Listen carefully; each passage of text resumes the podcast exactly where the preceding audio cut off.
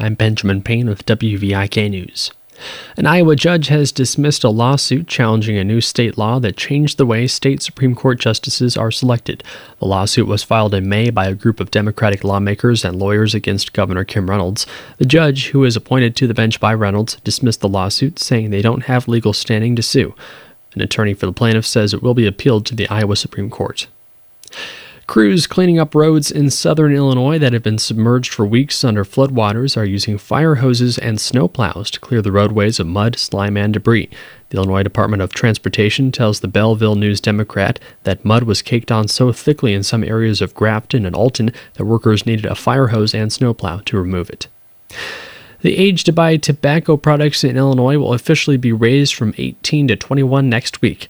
Sam Dunkelau reports the move is aimed at stopping young people from starting a bad habit. State Senator Julie Morrison is a Democrat from Deerfield. She had called for raising the tobacco purchase age for years, in part because her father, who was a longtime smoker, died prematurely from lung cancer. Perhaps if we had had this bill passed 30 or 40 years ago, my father would not have died at the age of 54. And I'm hoping that we actually make a change in Illinois for everyone. Supporters say while teens are smoking fewer traditional cigarettes than in years past, more of them are turning to e cigarettes like the popular Juul product. But the new purchase age will apply to e cigarettes too, and Governor J.B. Pritzker is expected to soon sign another bill that would require e cigarette sellers to obtain separate state licensing. I'm Sam Dunkelaw.